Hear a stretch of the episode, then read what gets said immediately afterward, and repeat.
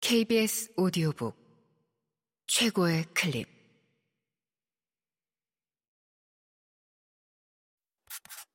KBS 오디오 북.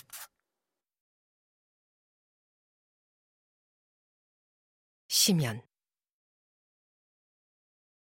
엘마 카츠 지음. 성우 이자영 읽음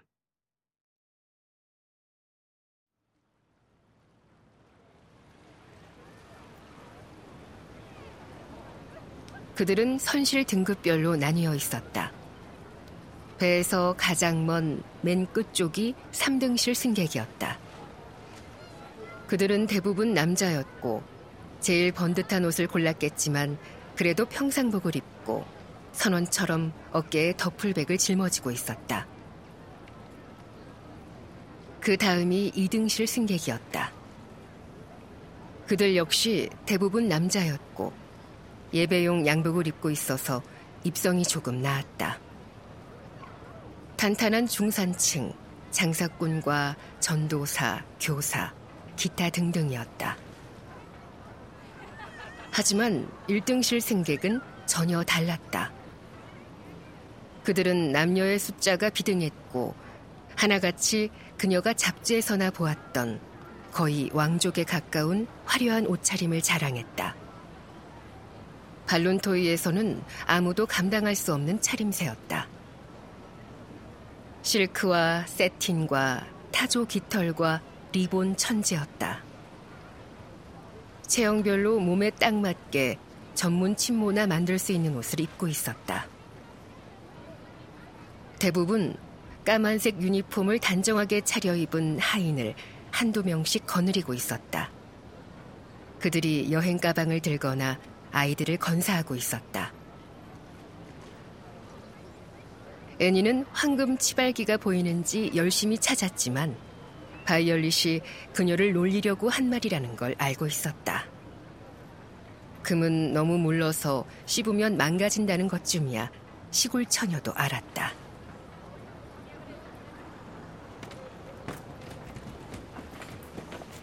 오전 10시 정각에 건널 판자를 가로막고 있던 체인이 내려가고 승객들이 건널 판자 위로 쏟아졌다. 애니 눈에는 시커멓게 꿈틀대는 사람들의 물결이 간판 위로 흘러넘쳐 부글대며 그녀를 향해 다가오는 것처럼 보였다. 애니는 뒤로 물러났다. 밀려드는 인파와 소음이 빚는 불협화음. 비교적 조용한 한 주를 보낸 뒤라 감당이 되지 않았다. 그녀는 몸을 돌려서 도망치고 싶은 말도 안 되는 충동과 싸웠다. 바이올릿과 함께 쓰는 방 안에 숨어 있다가 출항하기 전에 어찌어찌 이 배에서 내리고 싶었다. 그녀는 숨을 크게 들이마셨다. 그녀는 겁에 질렸을지 몰라도 지금 이 순간이 이 배가 그녀의 운명이라는 것을 뼛속 깊이 느낄 수 있었다. 그녀는 좌우를 두리번거리다 헉하고 숨을 들이마셨다. 그녀보다 나이가 몇 살밖에 많지 않은 젊은 남자가 저지레를 하지 않게 아이를 안고 흔들며 느닷없이 그녀의 앞에 등장했다.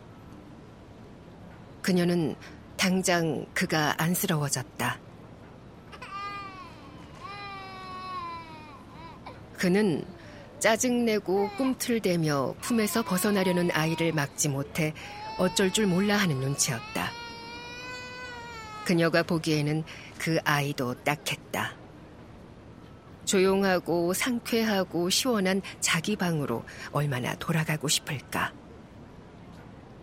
제가 좀 도와드릴까요?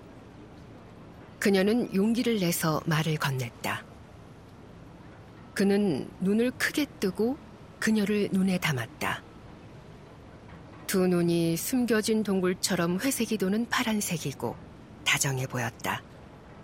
그리고 왠지 모르게 낯이 익었다. 아, 미안해요. 거기 서 있는 걸 못 봤어요. 아이가 꼬르륵거렸다. 남자의 모직 재킷 앞섭이 갑자기 하얀 침으로 뒤덮였다. 제가 도와드릴게요. 그녀는 주머니에서 행주를 꺼내며 아이를 향해 손을 내밀었다. 남자는 그게 본능이라도 되는 듯 냉큼 아이를 건넸다. 아이는 몇 개월밖에 되지 않아서 작지만 건강했고 눈이 까맸고 옅은 벌꿀색 머리가 보닛 아래로 삐져나왔다. 아이를 품에 안자 편안한 거의 익숙한 느낌이 들었지만 사실 애니는 집안의 막내라 어린애를 다룬 경험이 거의 없었다. 그럼에도 아이는 꼼지락거리며 애니의 가슴에 코를 묻고 이내 잠잠해졌다. 아이 아버지는 그녀가 건넨 행주로 재킷 앞섭을 닦았다.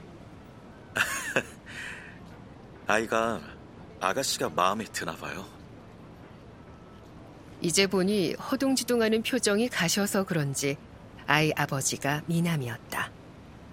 게다가 너무 어디서 본 듯한 얼굴이라 그것 말고 다른 생각은 거의 할 수가 없었다. 경종 비슷한 것이 그녀의 머릿속에서 요란하게 울렸다. 혹시 발룬토이에 가본 적 있으세요? 그녀는 묻고 싶었지만 어처구니 없는 발상이었다. 런던 내기들이 발룬토이를 찾을 리 없었다. 아이가 예쁘고 아주 건강하네요. 애니는 대신 이렇게 말했다. 분홍색의 조그만 주먹이 그녀의 얼굴 쪽으로 올라와 턱을 잡으려고 했다. 남자는 웃으며 고개를 저었다. 누가 보면 오래전부터 알던 사이인 줄 알겠어요. 성함이 승무원 해블리예요. 아 미스 해블리. 당신은 하늘이 주신 선물이네요. 도와줘서 정말 고마워요. 제가 선실까지 안내해 드릴까요? 선실 번호가 어떻게 되세요?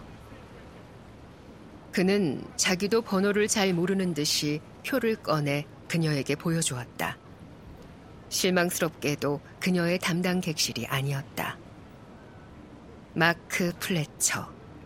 또다시 전기가 찌릿하고 그녀를 관통했다. 제가 아는 분이시네요. 그녀는 이렇게 말하고 싶었지만 사실 그들은 만난 적이 없었고 어디선가 많이 본 듯했던 이 잘생긴 남자는 사실상 모르는 사람이었다. 제가 선실까지 안내해드릴게요, 플래처 씨. 이쪽으로. 하지만 바로 그때 한 여자가 건널 판자에서 내려 남편에게 손을 내밀었다. 애니는 실망감이라는 당치 않은 감정으로 속이 쓰렸다. 아이 엄마는 어찌어찌 그림에서 빠져있길 바란 걸까? 그게 사실이라면 이 얼마나 끔찍한 바람일까? 하지만 마크 플래처가 그녀에게 보인 감정은 원초적이다 싶을 만큼 갑작스럽고 선명했다. 그녀는 가질 수 없는 남자에게 끌릴 운명인 모양이었다.